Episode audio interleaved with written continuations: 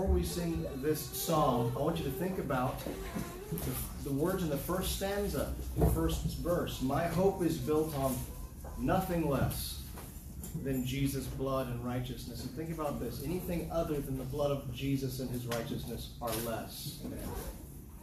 The man who wrote this song, we learned last night in family, uh, family time, he first wrote these words on a little slip of paper. And uh, he was called by a friend to come visit his wife who was dying. He asked him to give her some words of comfort. He said, and he said, I don't have any, I don't have a hymnal. He said, Well, I have something here. And he, he used those words, he made up a tune apparently on the spot, and he sang the words of this song to her. And um, realizing that backstory, I thought, wow, verse 1 really, really has a lot more meaning. He was comforting this dying sister in the Lord with, with the truth of the gospel. And then in verse 2, when darkness veils his lovely face, I rest on his unchanging grace. In every high and stormy gale, my anchor holds within the veil. His oath, his covenant, his blood support me in the whelming flood. When all around my soul gives way, he then is all my hope and stay. When he shall come with trumpet sound, oh, may I then in him be found, dressed in his righteousness alone, faultless to stand before the throne. Don't you think those are words that would comfort a dying yes. sister in the Lord or a dying brother in the Lord? Uh-huh. Now look at verse 1 again. I dare not trust the sweetest frame. We don't use that kind of terminology today, but what he was saying was, I'm not going to trust in, in the way I feel because you're going to have good feelings and bad feelings. And don't trust in the good feelings because they're going to fail. And don't trust in the bad feelings because they're probably not true. Right. Trust in Jesus' name. So think about all of these truths as we sing the words of this very good song, 272 in our hymnals, The Solid Rock.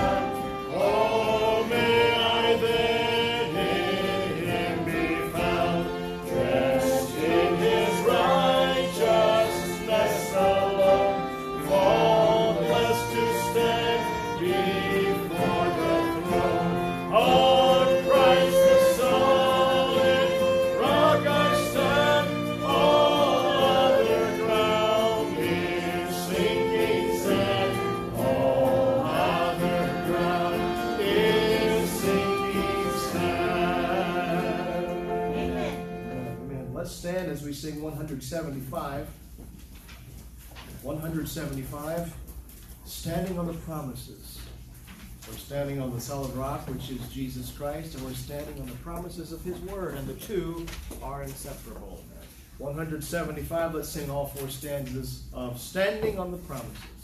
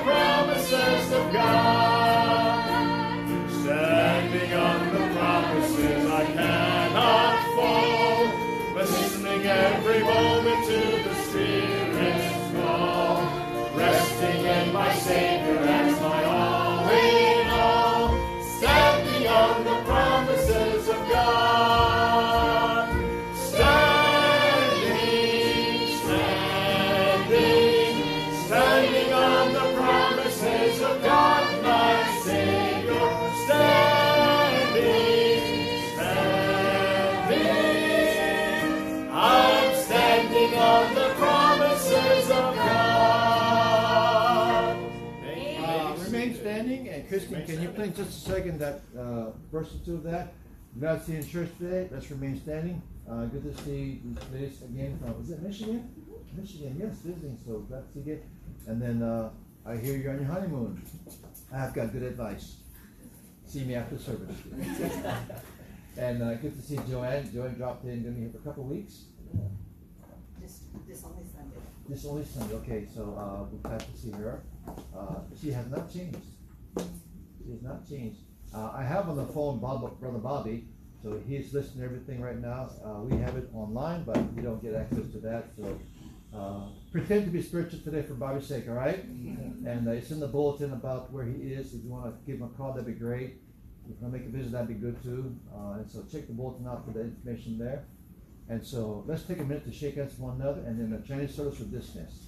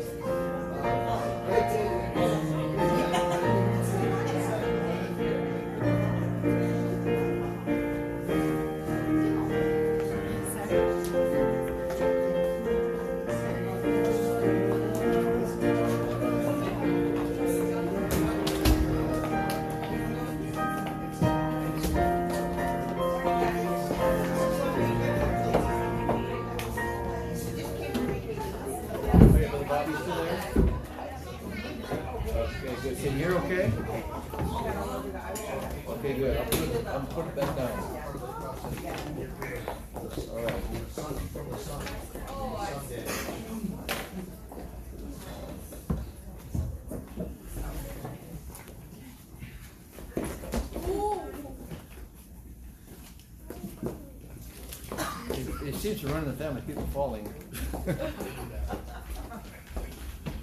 oh boy. Well, Brother Francis and his wife will be back in about three, three or four days from uh, wherever they are, and uh, he went to get her back here to Hawaii. And so uh, Nathan, of course, very capable of filling while he is gone. And of course, we miss we miss Francis because he makes the morning uh, banana bread. So no banana bread today. Everybody's disappointed.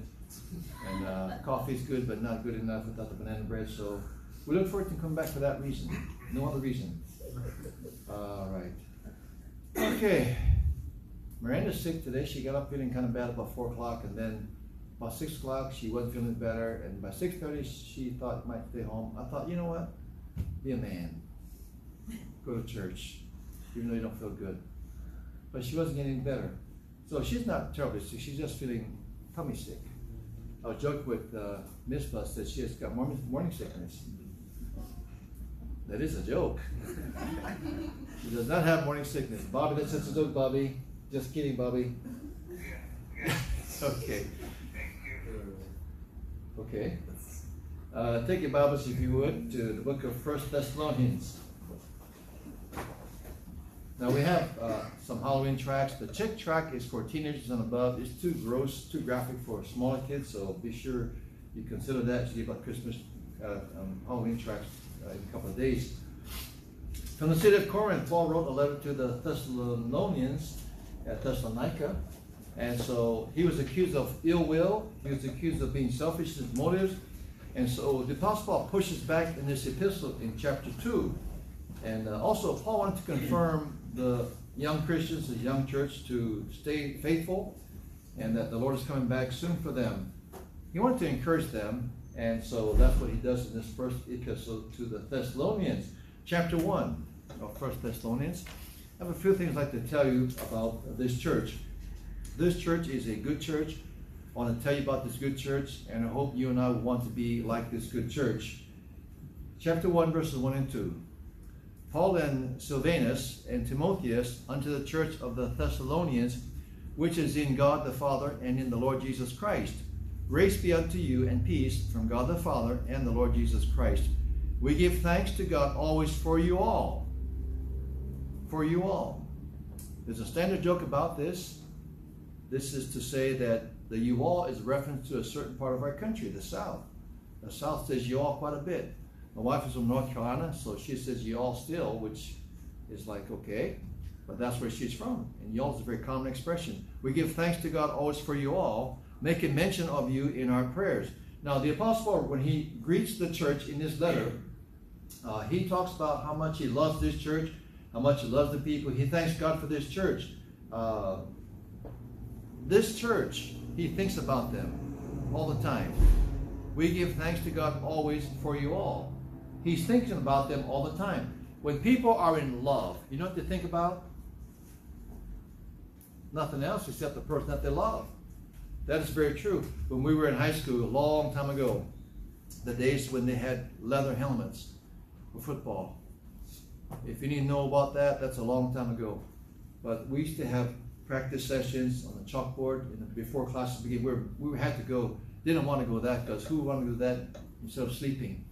And so we had to go, and the coach also was upset with the players, especially the players who had a girlfriend. And he would always scold the players with girlfriends because they were never listening, they were never, they always daydreaming. He said, You guys, you guys, Mr. Mahi, he said, You guys with girlfriends, he, he got real serious. You guys with girlfriends, you gotta drop your girlfriend. Now, what he was saying was, because you have girlfriends, you don't think about football. You don't think about offense or defense. You forget about the plays because your mind's on somebody else. You're thinking about that stupid girlfriend. And he's telling us players, I didn't have a girlfriend, thankfully, or, or something like that. But uh, the players who did, they were always talking about the girlfriend, and they were so distracted. And so he was telling them, get rid of them because your mind is not on the game. The Apostle Paul's mind was on these Christians. He loved them so much. He's thinking about them all the time. And so, um, uh, remembering without ceasing, he says about them, I think about you folks all the time. This is a man who loves the people. They're young Christians, a young church, and he has so much affection for them. He thinks about them all the time. He's not daydreaming, but his heart is with them, even though he's not there with them physically. And if you've ever been in love with someone, or if you love your family, uh, someone, your spouse, your kids or grandkids, you think about them all the time. I think about my grandkids all the time, not the ones who live here, because I see them all the time. And I don't think about them all the time. I get tired of them because I see them all the time. But my three girls in Texas, I think about them all the time. I get a text message from, uh, uh, what is her name? Aislinn, and she'll say funny things to me and she wants me to respond, and I'll respond back to her. Sometimes do a video call and all that. And I miss my grandgirls. I think about them all the time. I don't daydream about them, but I think about them. I think about my daughter. I don't think about my son or my daughter-in-law. Why would I? I, th- I see them every day. I get tired of them. You can say that too. Well, actually, don't. But uh, the Apostle Paul is not in their company, he's not in their presence, so he thinks about them. Remember without ceasing. He thinks about the church in a very fond way. He says some things in verse number three about this church. Watch carefully. Verse number three remembering without ceasing your work of faith. He will give a list of things that he thinks about this church and he commends them for. He's so proud of them. He says, number one, I remember you all the time. It's about your work of faith. Your work of faith. Now, they were saved by faith. You're saved by faith. You're not saved by faith and works. You're not saved by works and faith. You're not saved 90% by faith, 10% by own effort. You're not saved that way.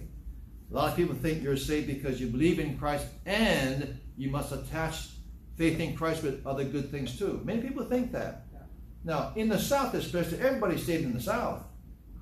Isn't that right? Everybody's saved in the South. Witness people in the South, yeah, I'm saved. Yeah, I'm saved. Yeah, I know Jesus. And a lot of them do. They've heard about Jesus since the time they were small. They've been in church all of their lives. But a lot of them, maybe are not saved.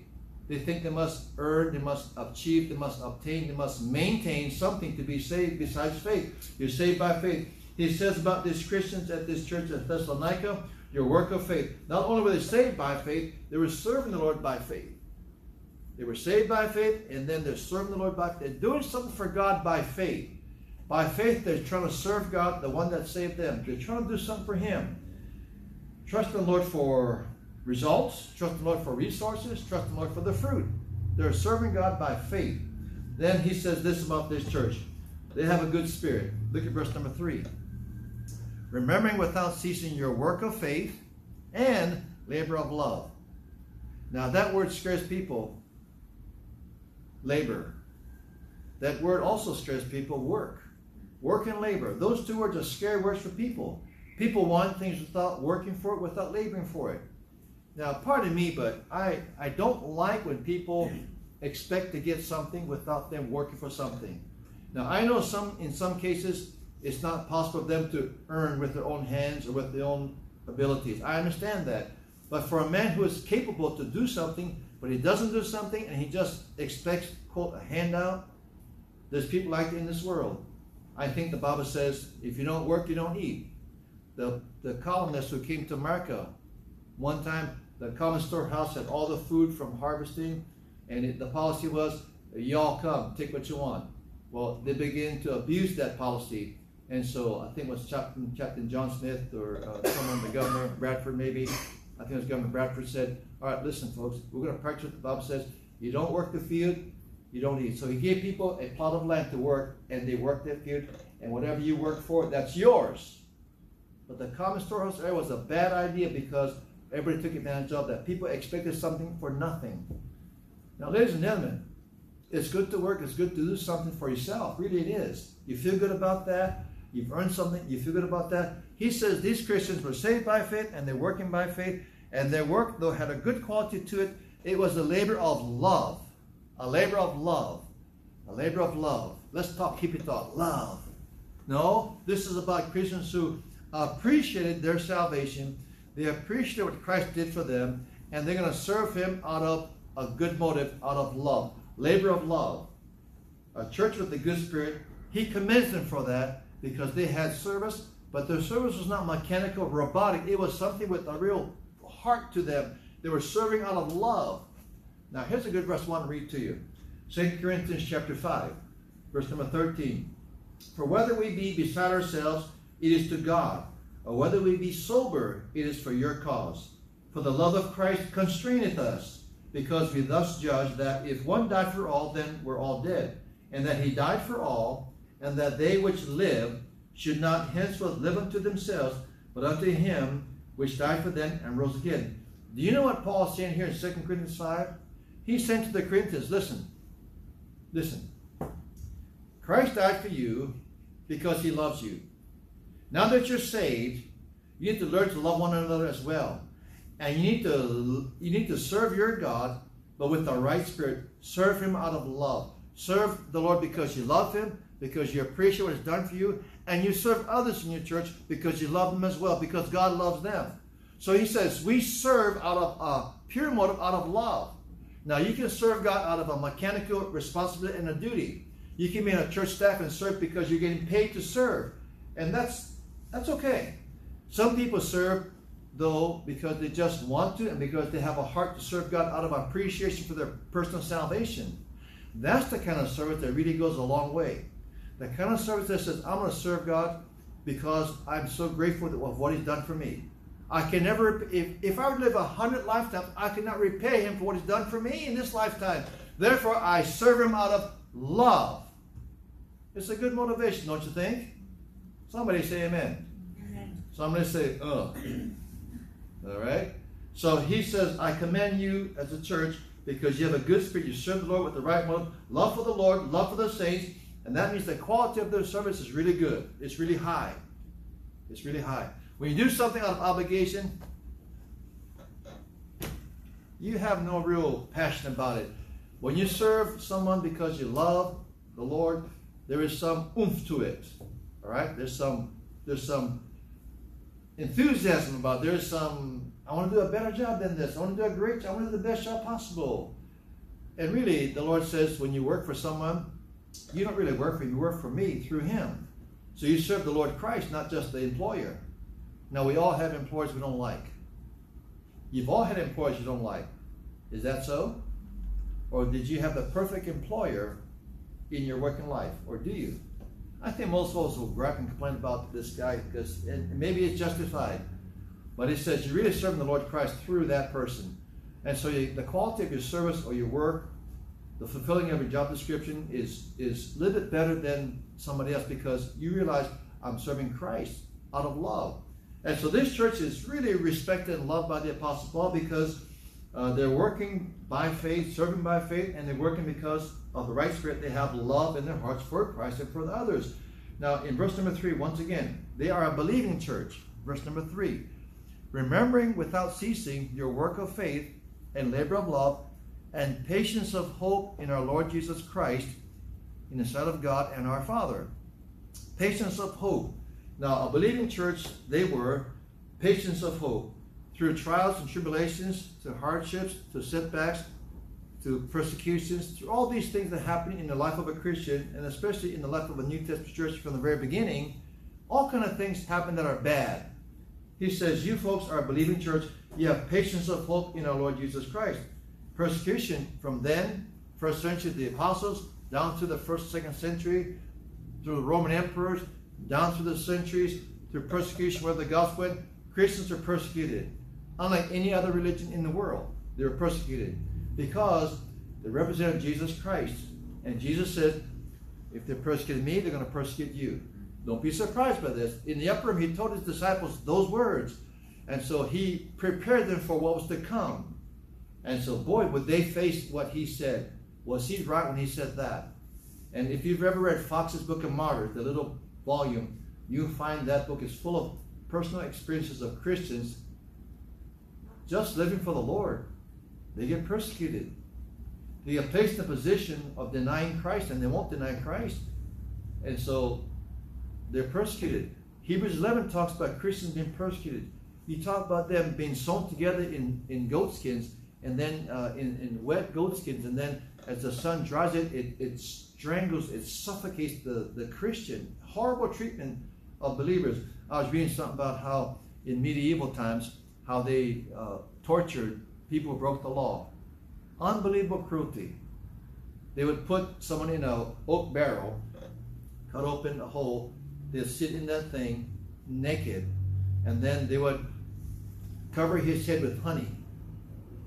Horrible treatment of lawbreakers where they would get attacked by insects and bugs and eat on them and they could not defend themselves, they could not do anything. It was a deliberate, slow death. Horrible treatment of people. Christians are treated like that throughout church history.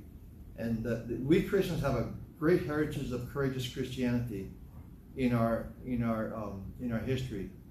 So when you think of that, you think about how petty it can become for us to murmur about things that people say about us, Christians in in general um, name calling. Well, okay. Um, a little bit of um, teasing. So what? A little bit of, um, you know, not too bad. And sometimes uh, sticks and stones, uh, you know, they do hurt for sure, and words do hurt for sure. But sometimes they attack your vehicle because if you've got a sticker on there identifying yourself as a Christian or some kind of cause. And so these things do happen. You don't wish to happen, but right now in uh, North Africa, in Morocco, in other communist countries, Christians are persecuted. They're persecuted at the hands of other religions. Islam persecutes Christians. Communism persecutes Christians. Christians are persecuted all the time. In America, we have some form of persecution, but thankfully, not like in other countries. So even though America has some situations that are really horrible and bad and anti-God, we don't face the things that other countries face yet. Yet. Perhaps it'll come, but not yet. And so these Christians, they had uh, faith to believe. Believe what? That the Lord's going to take care of them. Specifically, that the Lord's coming back for them. Look at this. Chapter 1, verse number 10 of 1 Thessalonians. Every chapter closes with a certain thought, with a certain truth. Chapter 1, verse number 10. And to wait for his Son from heaven. All right. So chapter 1 closes with the Lord returning. In chapter 2, verse number 19. For what is our hope, or joy, or crown of rejoicing? Are not even ye in the presence of our Lord Jesus Christ at his coming? Chapter 2 ends with hope by referring to the second coming of Christ. Chapter 3, come to verse number 13 to the end he may establish or establish your hearts unblameable in holiness before God, even our Father, at the coming of our Lord Jesus Christ with all his saints. The second coming is a prominent theme in the letters of the Apostle Paul. And he tells the Thessalonians in these three chapters, as he writes the conclusion of each chapter, the Lord is coming back. Keep your eyes upon him. In chapter 4, we're more familiar with chapter 4, and in verse number 14, verses 14 down through 16, he talks about the second or the Lord coming back at the rapture. then he says in verse 18, Wherefore, because the rapture is going to happen, it could happen in your lifetime. He says, Because of that, wherefore, comfort one another with these words. Do you realize that the Apostle Paul encouraged these Thessalonian Christians, these good people, these good Christians, these faithful Christians, who would go through hardship, he says, you just remember, just have faith in the Lord that He's coming back for you one of these days. And when He comes back for you one of these days, He says it'll be like light affliction. Light affliction. No matter what you went through, it'll be when you see Christ, it'll be like light affliction. Now, some of you, some of you good saints, you've never faced affliction yet in your life. Just live a little bit longer. You're going to face some affliction in your lifetime. You younger Christians, you have not faced affliction yet, but you just live a little bit longer, you're going to face some kind of affliction in your life. And you're going to feel like, oh, I didn't bargain for this. Oh, I thought everybody who I give the gospel to would welcome it, but now they hate me. Oh, I thought all my friends would accept my witness, but no, they don't. Now they shun you. Now they talk about you. And there's nothing more hurtful to a person than to have people who were your friends talk about you in your presence behind your back or in your presence. It's very hurtful to you. And he says, look, hang on to the fact. Just believe that the Lord's coming back because he is. Is the Lord coming back? Paul said that he was coming back, and he is coming back. In chapter 5, one more verse here, verse number 23. The very God of peace, verse 23, sanctify you wholly, and I pray, God, your whole spirit and soul be, body be preserved blameless unto the coming of our Lord Jesus Christ. So he says some things important to the Lord's coming back. In many of these scriptures, he says, You be faithful to Christ, you live right before him, you have a clean life, you keep your body pure before God because he's coming back for you. Have faith, be hopeful, he's coming back because he is. And so he's telling his Thessalonians to encourage them Jesus is coming back, and to wait faithfully for him, occupy until he comes back. They were a church that believed the gospel, believed he's coming back. Look at verse number five. Go back to chapter one. I'll first local say Thessalonians, but there's an H Thessalonians. Go to first Thessalonians and verse number five. Something else about this church that he was proud of. Verse number five and six. For our gospel came not unto you in word only, but also in power and in the Holy Ghost, and in much assurance, as you know what manner of men we were among you for your sake. And ye became followers of us and of the Lord, having received the word in much affliction with joy of the Holy Ghost. You find that this church was a disciple church. They took the word of God for what it was. They believed the messengers of the word of God, the Apostle Paul and his companions, and they trusted them that they're telling the truth. The, the character and the integrity of the Apostle Paul and his companions were such that they could believe what they were telling them. Sometimes, folks, sometimes people can hear the truth from you, but they don't believe because they somehow think that you're not an honest person or you have inconsistency, and sometimes they don't uh, take the, the truth as the truth because they, they're skeptical about you. This is what's important, folks, to remember that your testimony has a real impact upon other people, whether you think so or not. You being consistent, having integrity, being right and honest, even though you could compromise, but you still walk with the Lord. Bobby, I'm going to turn you off for a minute, okay? Nurse is talking to him. I don't want to hear the nurse saying to him. What was that saying? Um, yeah, if you just walk faithfully with Christ all the time, every day, your testimony, when you have a chance to be a witness, it has meaning to it. It has it has weight to it. It means something. There's nothing worse than than this in this world for a Christian to be called a hypocrite. Nothing worse than that. We don't like politicians because they're hypocrites. And boy, there's a bunch of them over there and around here. A bunch of them. But let's not be distracted by that. Let's just learn a lesson. You don't want to be a hypocrite. You don't want to be two faced. You want to be the genuine, the real thing. You want to be consistent in your walk with Christ so that when you speak up for Him, people say, Oh, yeah, well, this guy's got, okay, I find no fault in him. Of course, you're not sinless, but at least you are uh, consistent, and people can respect that. Look, I respect a Joe Witness, not because his teaching is right, it's totally wrong, but they are consistent. They never stop. You notice that about the Jehovah Witnesses? They never stop. They're out in the street corners. They got little banners and things. They have little board here, all the literature, and they're there to answer your questions. They're everywhere. They get mocked. They get made fun of. They have a bad reputation. No Christmas. No birthday celebrations. No blood transfusions. One time there was a, a biking contest, a marathon kind of thing going through Honolulu on on Canal Street and Piikoi. At that intersection, a biker slipped and he fell. Ambulance came, took him away. He needed a blood transfusion, but he refused to take a blood transfusion because he was Jehovah's Witness. It's one of their cardinal doctrines, no blood transfusion. They equate that to eating blood. So he died because he refused to take a blood transfusion. That's how sincere they are. Now, that was wrong that was unnecessary. But can I respect that for their consistency? I can.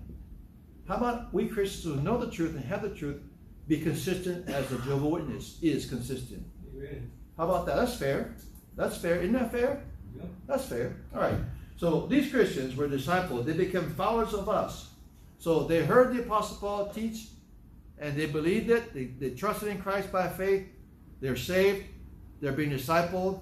And now They are mimicking how the Apostle Paul lived before them. They trusted his testimony, how he talked, how he conducted himself. Totally believable. Totally the real thing, the real deal. And now they become like him. They copy his example. They became followers of us. Paul says, Follow me even as I follow Christ. Somebody criticizes the Christian says, Oh, you're following a man. You're just like this guy. You're following him. Well, if he's following Christ, I can follow him if he's following Christ in those examples. When he doesn't follow Christ, I'm going to follow him. When I was in school many years ago, the chancellor of the school, the president of the school, had a double-breasted suit that he wore all the time when he preached. A double-breasted navy suit. Double-breasted. You know how uncomfortable a double-breasted suit is? It's uncomfortable.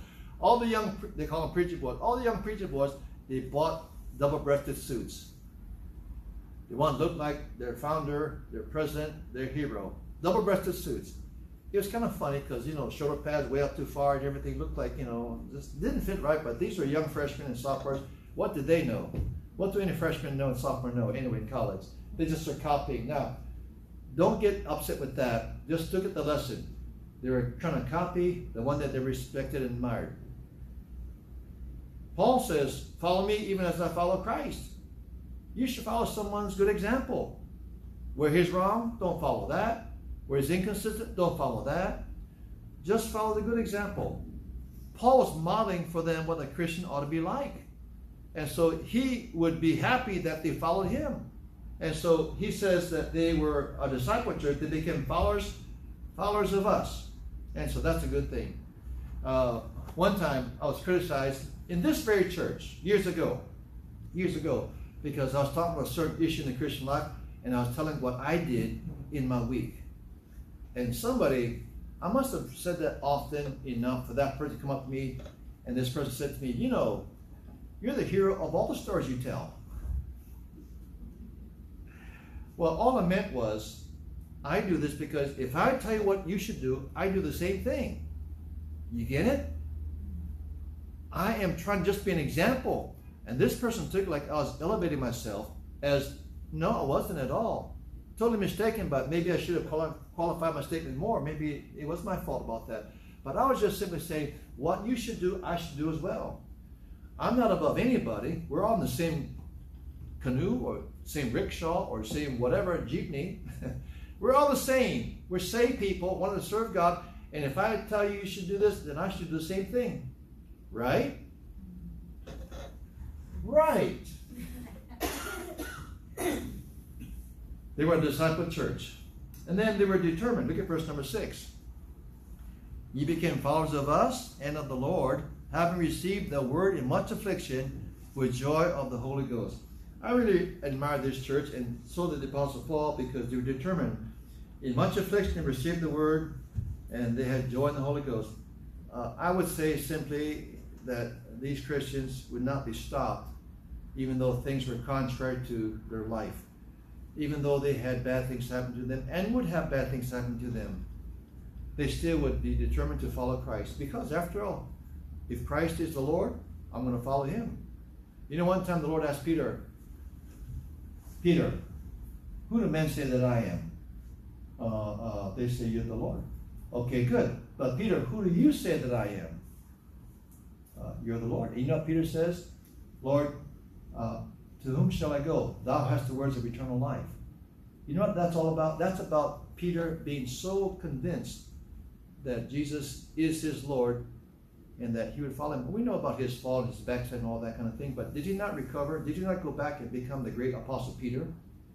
Did not the Lord give him a second chance?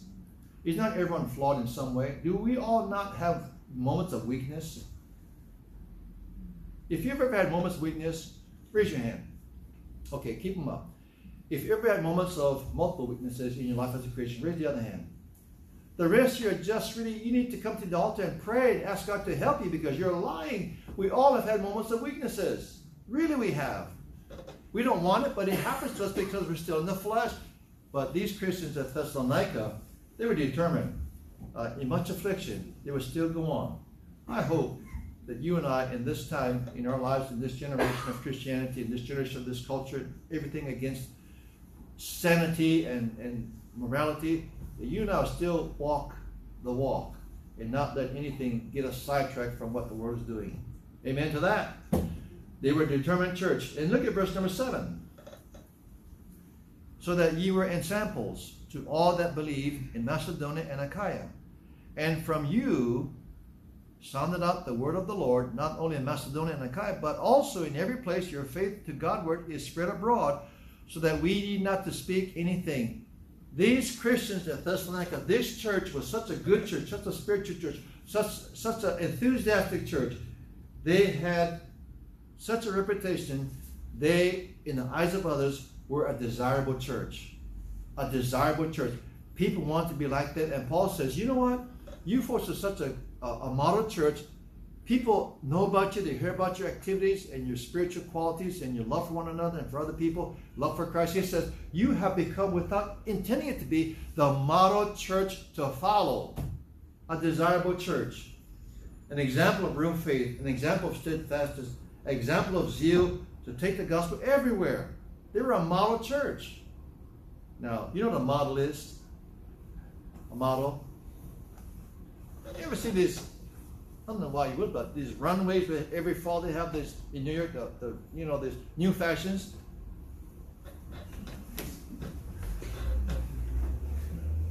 And they do their thing, you know, and the new outfits, and all the buyers are there, and, and it, it, it influences everybody. And uh, it, it's just the way things are in this world. And uh, they model a clothes, a, a, style of clothing, and buyers are there. Oh yeah, that's really good. We've got to order five million of those. Yeah. And they want to get that because they see it modeled. If you just show it to them, let them look. You have to, you have to put it on someone to model it. Model. Uh, they were a model church, a church to be like. It's a good thing. It's not idolatry. It's just being a good Christian, being a good church, and it so happens that people get the word and they want to be like you.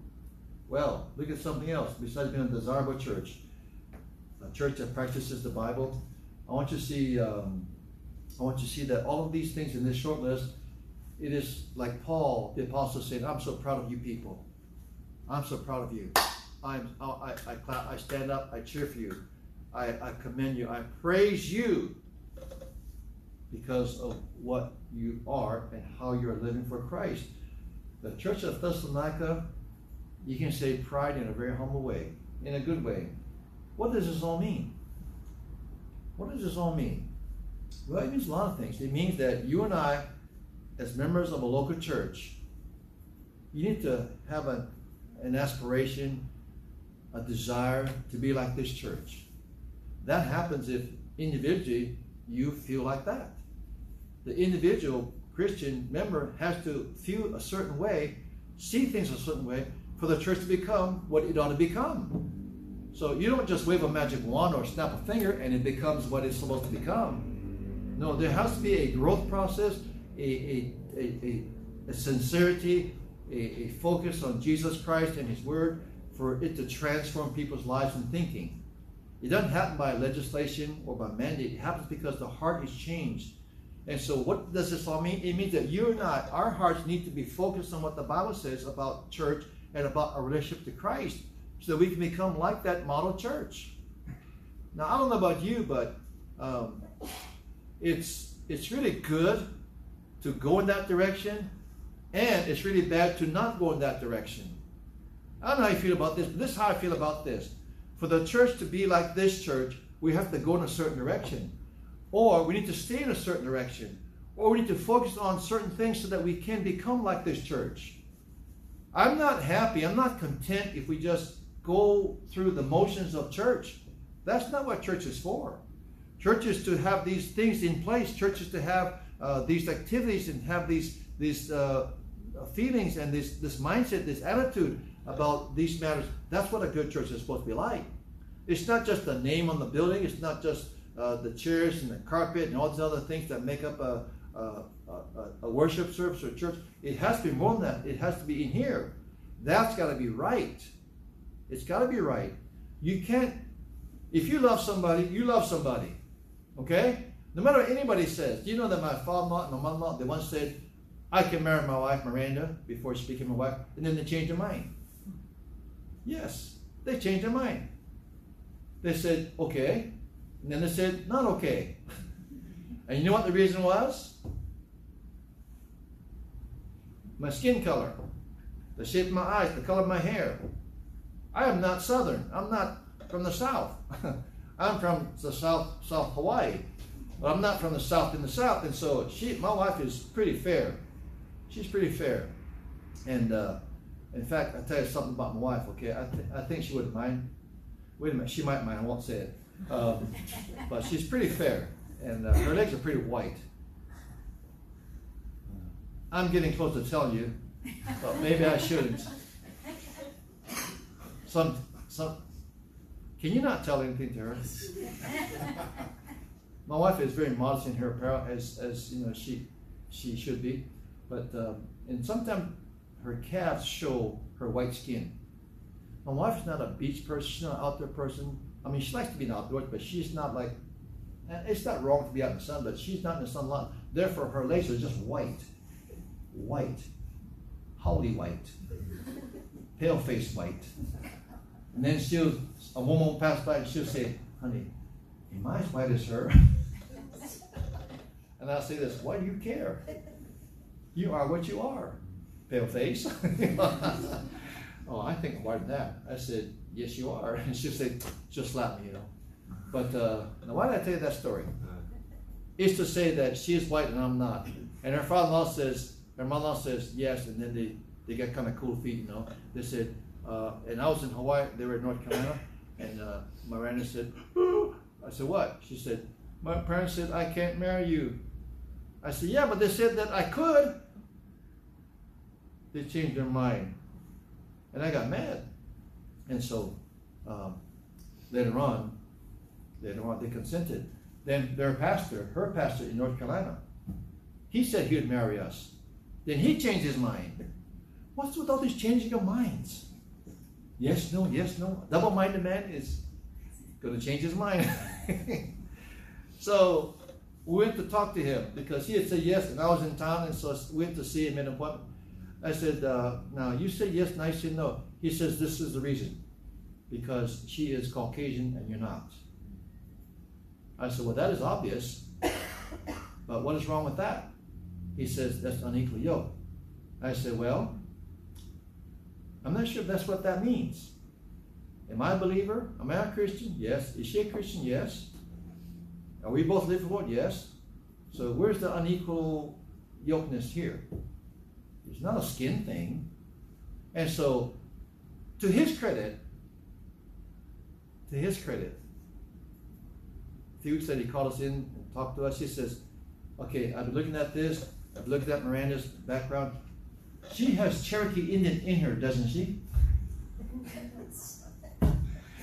he says, Isn't Cherokee Indian Asian? I said, Yes, yes, yes, it is. And he said, okay, that settles that. Then I can perform the ceremony. I said, well, thank you for being open-minded. He said, oh, it's okay. I, I really want. And um, then he changed his mind again. So he didn't marry us. Someone else married us. I don't criticize this man because he's doing what he thought was the right thing to do. I don't criticize him at all. I have great respect for this man. He is way up there in my estimation. I respect him greatly. I have no complaint about him. That's just what happened. Now, these Christians, these Christians, they just kept on going. They didn't they didn't stop no matter what. And uh, Paul's love for this church was so strong. They had some controversy though, and they had some some opposition. Look at chapter two, chapter two, and verse number eight.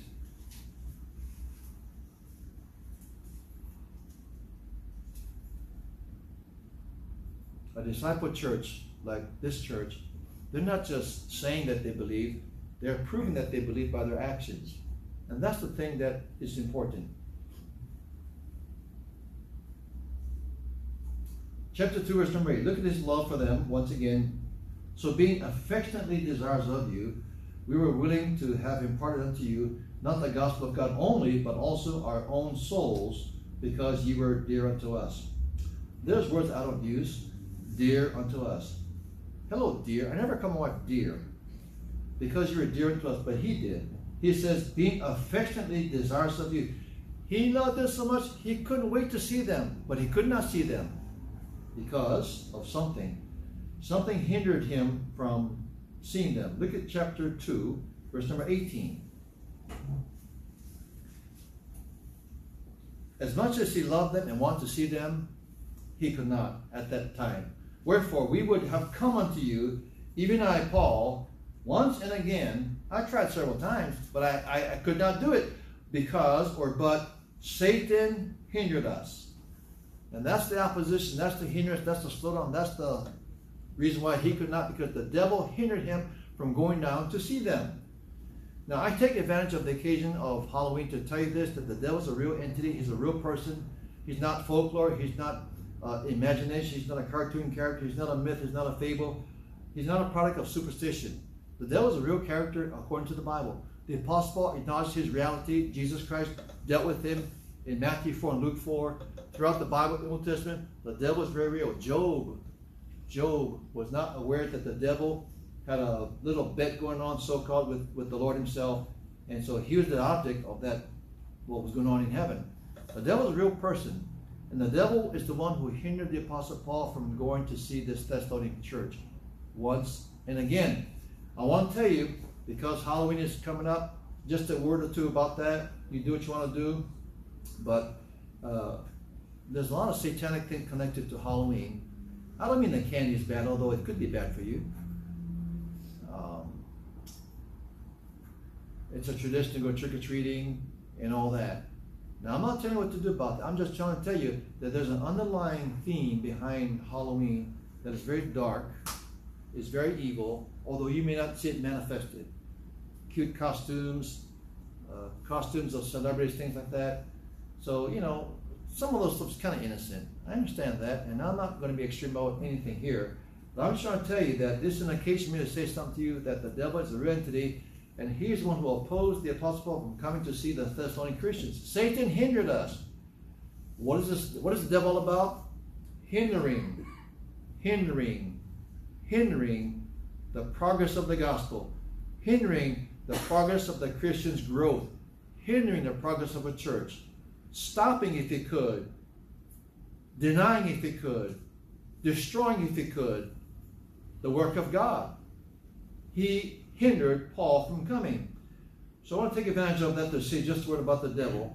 That his his realm of influence, his sphere of, of opposition is primarily spiritual or religious. I use religious to separate that from secular. His sphere of influence or of hindering is primarily in the world of faith religion. Okay? Second Corinthians, turn there with me, please. Second Corinthians chapter 11.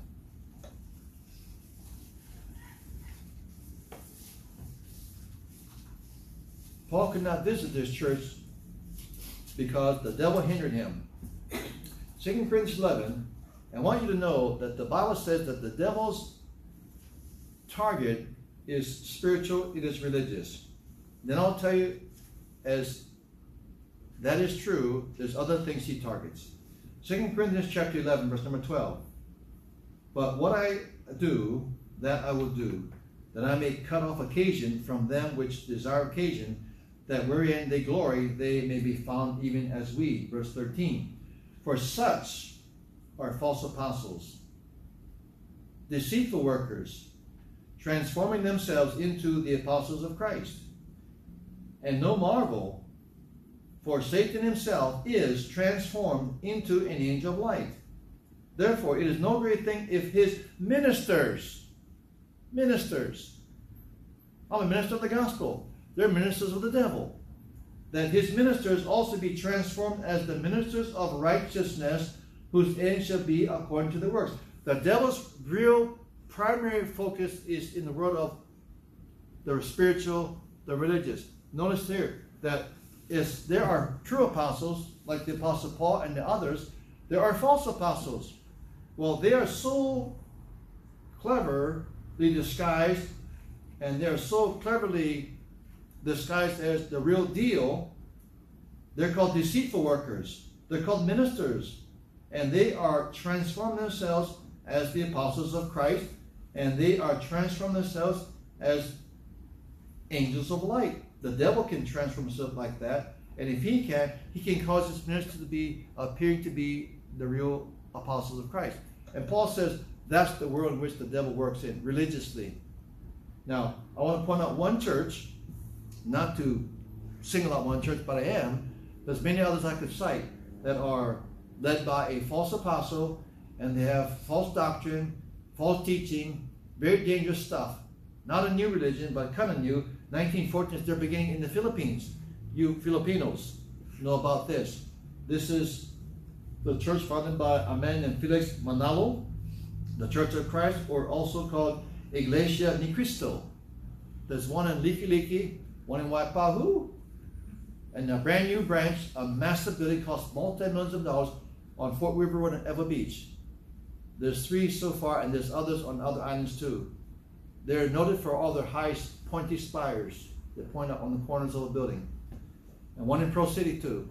So very permanent group. A lot of them are Filipinos. A lot of former Catholics are in this Iglesia de Cristo, this Church of Christ. And I had uh, an opportunity to talk to a couple. Uh, this is Sunday. It was uh, a week ago Friday. Uh, sorry, a week ago Saturday. And uh, I bought a piece of furniture for them on Facebook Marketplace and uh, gave them a tract. And then we got to talking and come to find out that they belong to a church. I said, "What church?" They said, "I'm not sure." Then they asked my husband. My husband came out. I gave your wife this literature to read, and um, I asked her what church she goes to, and she didn't know. So she said, "Ask my husband." So here you are, husband. I'm going to ask you. He says, um, "It's over in Kalihi." Uh, he couldn't think of the name, and I said to the wife, "How long have you been going to church?" She says, "Since I was born in the Philippines." How long have you come to this church? Six years, and she didn't know the name of the church. Isn't that interesting? Did not know the name of the church. He said, wait, wait. He went back, got a tract out. Ah, and he says, Church of Christ. Ah, I see, I see. I'm familiar with that.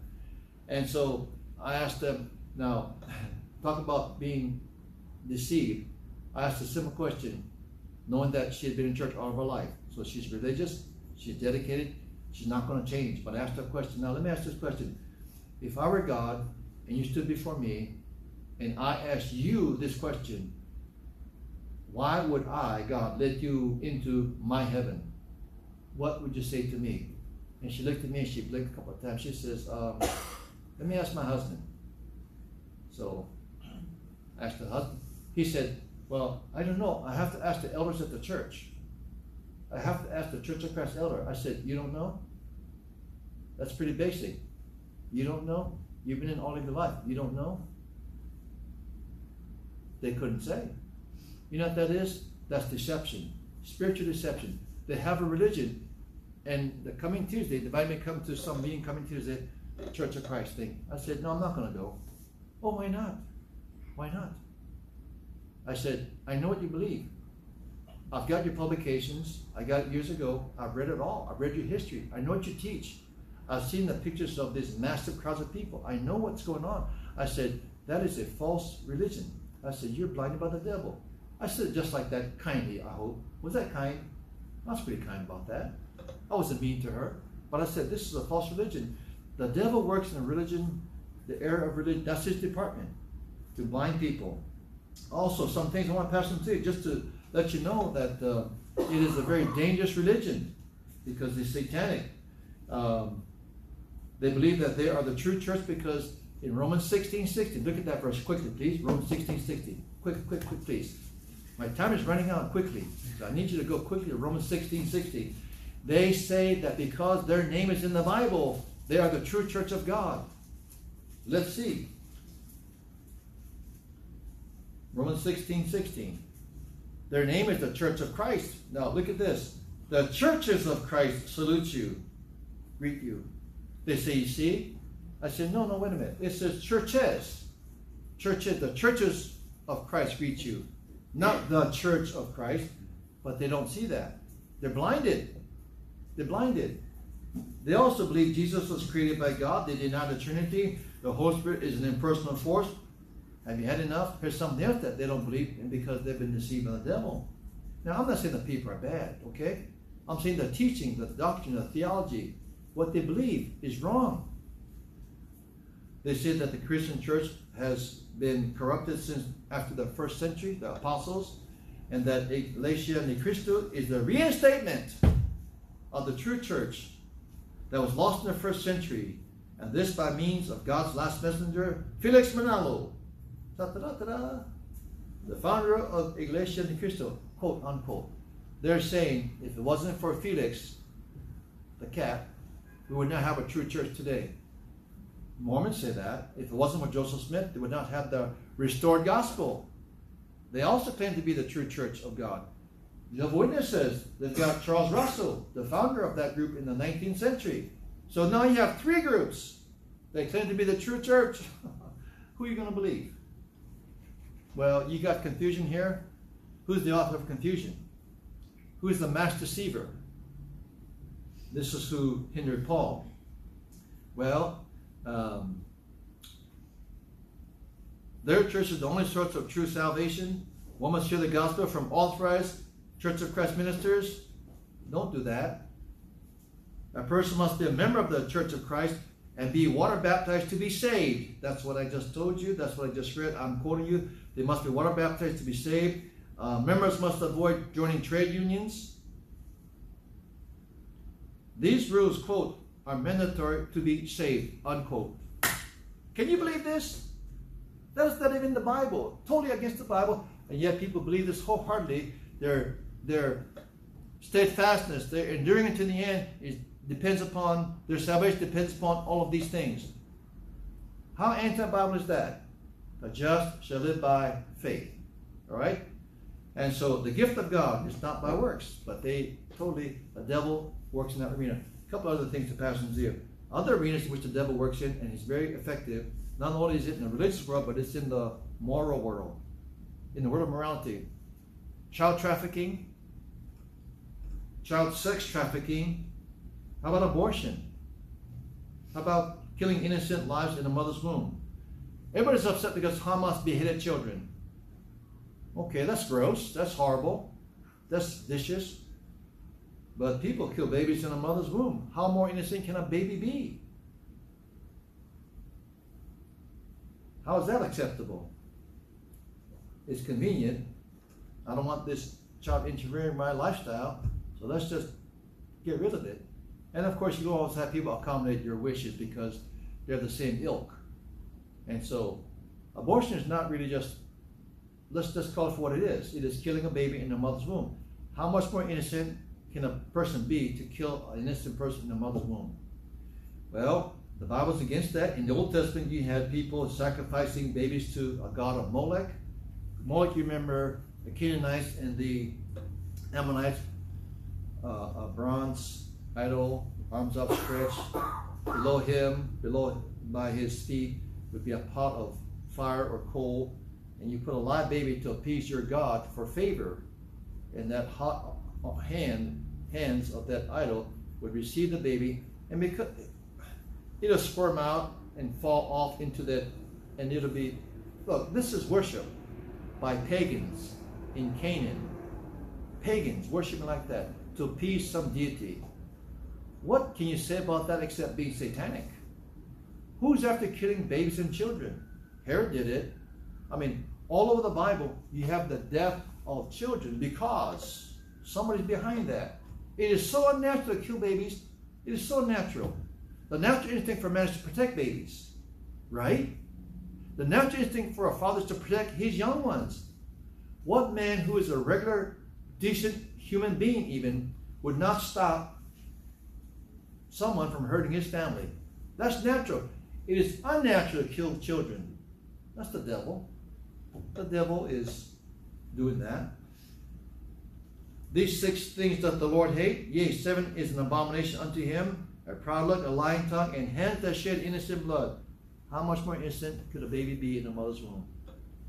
Well, population control is another area when it comes to population control.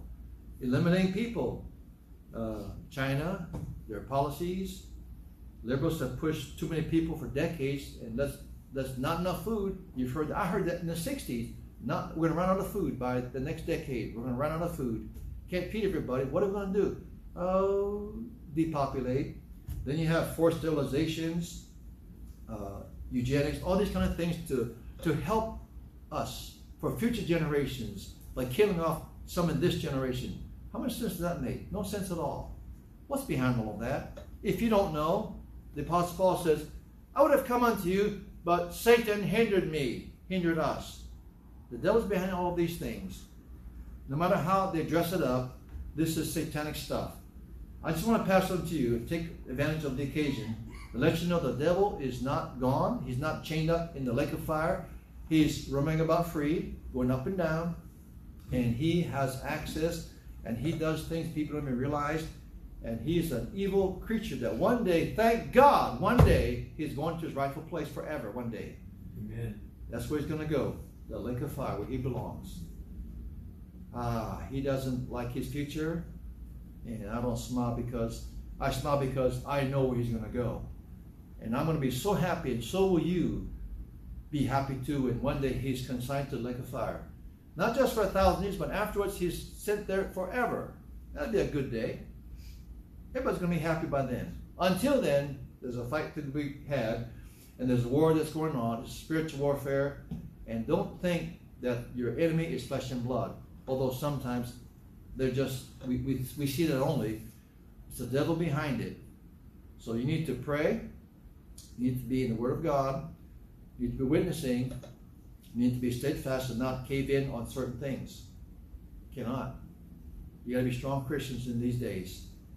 So I appreciate people speak up for what they believe is right, especially if they're Christians. Now, the new Speaker of the House, this is not about him, but I'm glad that Mike Johnson said that he's a born again Christian.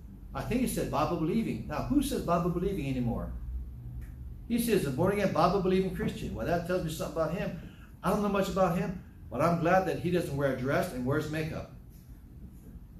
I'm glad he looks like a man, even though he looks like a very well groomed man. No, not, not uh, he doesn't wear skirts, okay? All right? Doesn't flaunt it. But uh, we'll, we'll see if that pans out like I hope it will. But it's a good thing that there's some people that are still decent in high office. And so, not putting all of my faith in that, but I'm just encouraged a little bit that there's people in Washington that still say they believe the Bible and that they're Bible believing and that they're against the things that I'm against and they're for the things I am for. That is a little bit of fresh air to me. All right? Okay, I've talked a long time today. I'm going to stop. And I, if I should stop, say amen. Oh, I'm going to keep on going. Okay. Let's pray. Father, thank you for the word of God and uh, for this good church in Thessalonica. How I long that we could be somewhat like them. But it'll happen only if individual hearts are in tune with the Word of God and with you. So help my heart to be in tune with you. Help my heart to be obedient. Help my heart to be the type that'll be audible to you. I need to have the kind of love that they had for you and for each other. I need to be unmoved by contrary occurrences. I need to always remember that you're coming back for us. So help me and help the church. I pray this in Jesus' name. Amen.